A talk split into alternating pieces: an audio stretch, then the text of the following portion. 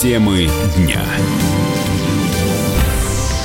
студии Елена Фонина в Кремле ответили на призыв Таллина вернуть территории Эстонии. Высказывание спикера эстонского парламента о том, что Россия должна отдать республике якобы аннексированные земли, неприемлемо, заявил Дмитрий Песков. Как подчеркнул пресс-секретарь российского президента, Москва не может согласиться с такими призывами. Отреагировали на слова эстонского парламентария и в Совете Федерации. Как отметил зампред Комитета по международным делам Андрей Климов, подобные заявления не имеют под собой никаких оснований. Сенатор напомнил, напомнил, что существуют юридические документы, в которых определены современные границы.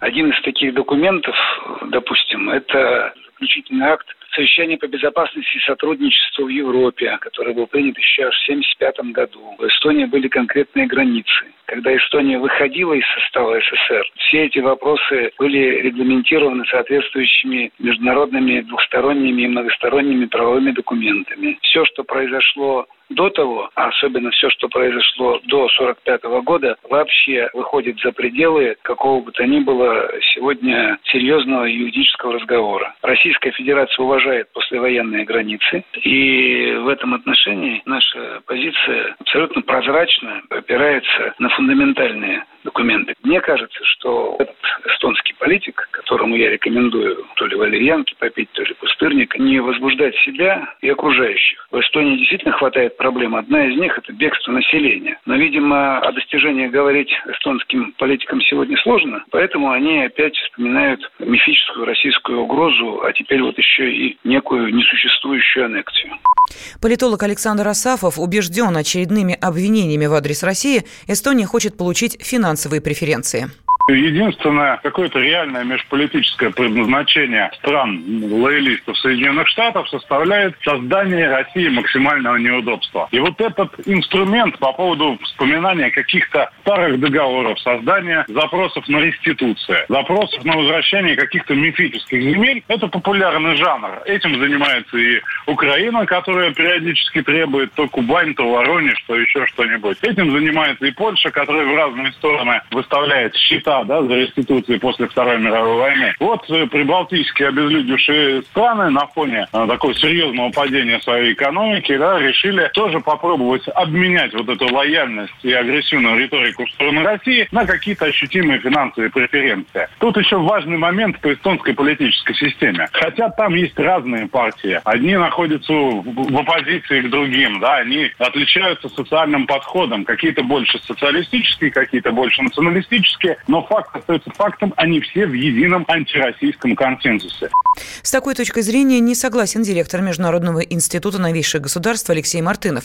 По его мнению, громкие высказывания спикера эстонских политиков о территориальных спорах с Россией – это банальный популизм. Да, своего рода хайп. Сейчас же модно, э, так сказать, э, и слово, и действие. Понятно, что все это такое, э, мягко выражаясь, сильно натянутое. Да? Если уж идти этим путем, то говорят о так называемом Тартовском договоре, да, и там что-то там не так э, поделили. Ну, можно и там лет на 300 назад посмотреть, по каким договорам и за какие, так сказать, деньги было прикуплено императрицей Российской империи. Ну, это все такое, игра в словах, я бы так выразился.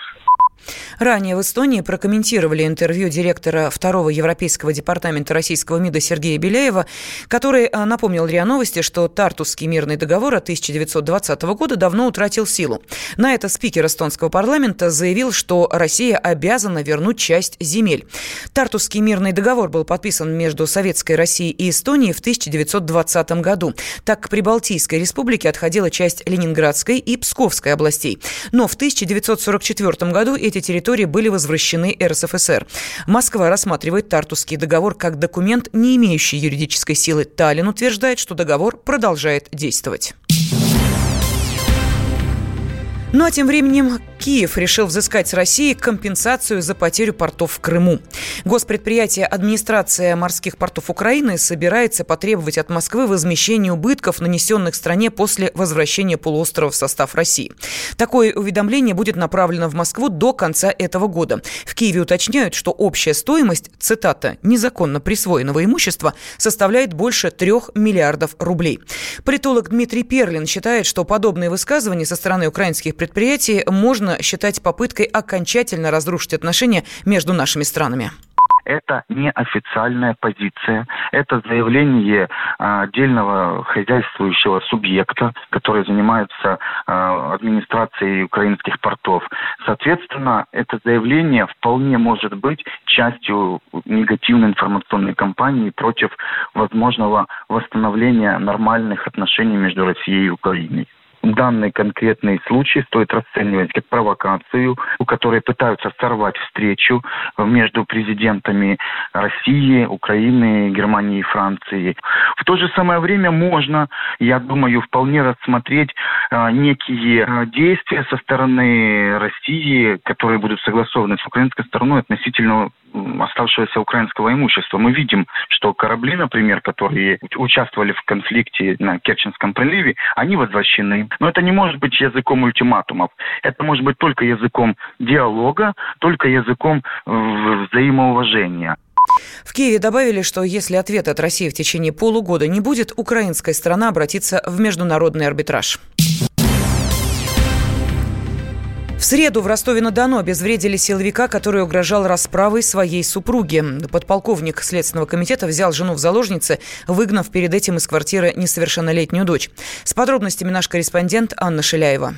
Стали известны новые подробности ЧП, которое произошло сегодня в центре Ростова. Как оказалось, мужчина, захвативший в заложницу свою жену, работал в Следственном комитете. По предварительным данным, 38-летнего Сергея Ткачева на это преступление толкнул нервный срыв. Об этом говорят соседи, которые отметили, что в последнее время мужчина вел себя периодически неуравновешенно. Известно, что жена, которую Сергей захватил в заложники, находится на восьмом месяце беременности. Женщина пожаловалась на сильные боли в области живота и попросила вызвать скорую, после чего ее супруг схватил травматический пистолет и стал угрожать расправой. На данный момент злоумышленник задержан, его доставили в СИЗО. Источник правоохранительных органах утверждает, что по дороге в следственный изолятор Дебашир просто заснул, потому что был пьян. Анна Шляева, Комсомольская правда, Ростов-на-Дону. Минсельхоз рассматривает возможность ограничения импорта детских молочных смесей. Накануне такое поручение дал вице-премьер Алексей Гордеев в рамках стимулирования локализации в России их производства.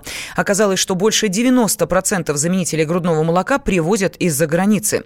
Исполнительный директор Русбренда Алексей Поповичев объясняет это тем, что в нашей стране нет качественного сырья полного цикла локальное производство сейчас закрывает только 4% рынка. Все остальное, соответственно, у нас завысится по импорту. При этом всему этому есть очень простое логичное объяснение. Многие компании, они во многих категориях продукции давно этот бизнес локализовали. В детском питании этот процесс серьезно сдерживается отсутствием а, необходимого и качественного сырья. Это молочная основа, деминерализованные до 90% сыворотки, а также других нутриентов, которые необходимо использовать при производстве детского питания. Поэтому, если мы говорим про повышение пошлин, то без принятия комплекс мер по именно формированию в Российской Федерации необходимой сырьевой базы, говорить о том, что пошлины приведут э, к локализации производства, наверное, преждевременно.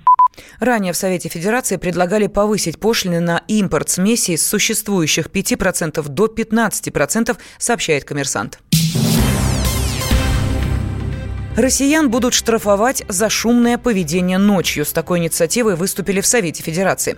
Там предлагают дополнить 14 главу проекта нового кодекса об административных правонарушениях. Ну, например, если человек будет шуметь с 11 вечера до 7 утра, его нужно штрафовать на сумму от 1 до 3 тысяч рублей, считают в Совете Федерации. Член Комитета по конституционному законодательству и госстроительству Ирина Рукавишникова отмечает, что такие меры помогут решить давно существующую проблему исходя из опыта Москвы, то, наверное, да, здесь этот вопрос решен относительно хорошо. Ну, практически мы с этим не сталкиваемся. Но есть и другие субъекты, в которых этот вопрос стоит очень остро. Когда ночью там нарушают шум, не обязательно в квартире, хотя чаще всего это соседи, которые громко слушают музыку, ведут ремонтные работы уже в ночное время. Но есть же еще и, когда, допустим, под окнами а, в автомобиле включают музыку, и невозможно уснуть уже не только каким-то там конкретным соседям, а вообще всему кварталу и всему дому. И вот в данном случае, в подавляющем большинстве субъектов Российской Федерации, полиция на эти правонарушения не реагирует, поскольку это, эти составы относятся к региональному уровню. Разница в подходах на территории всей России, нет унификации. Учитывая, что мы провели в Совете Федерации провели мониторинг и выявили мнение субъектов в принципе касающиеся изменения, одним из самых острых нарушений все субъекты назвали вот э, нарушение тишины и покоя. Нельзя вводить единую сумму штрафа для всей страны, уверен адвокат Игорь Скрипка. Я думаю, что с суммой штрафа все-таки для Москвы, Санкт-Петербурга и других регионов все-таки должна быть разница. Проблема действительно существует. Во многих регионах, да, в общем-то, и, собственно, и в Москве не так уж и часто сотрудники полиции готовы или горят желанием выехать на звонок о том, что в какой-то квартире происходит шумное мероприятие, которое мешает остальным жильцам. Принятие такого закона в принципе, по-моему, достаточно оправдано. Единственное, конечно, важно не доходить до абсурда. А если есть какие-то общие российские праздники, например, тот же Новый год, да, когда люди, в общем-то, готовы к тому, что все отмечают э, с позднего вечера до раннего утра, то в таких случаях, конечно, должны быть делаться какие-то исключения. В Софеде также обратили внимание, что сейчас шум в ночное время чаще всего остается безнаказанным. Внесение такого правонарушения в КОАП на федеральном уровне позволит россиянам в случае подобных правонарушений вызывать полицию. Мы вместе дожили до понедельника. Вовремя рассказали тебе о главном во вторник, среду и четверг. А теперь встречай пятницу! На радио «Комсомольская правда» новая программа. Каждую пятницу в 8.00 Сергей Мардан и Надана Фридриксон. Три часа самого острого эфира. Мардан и Надана. В программе «Опять пятница».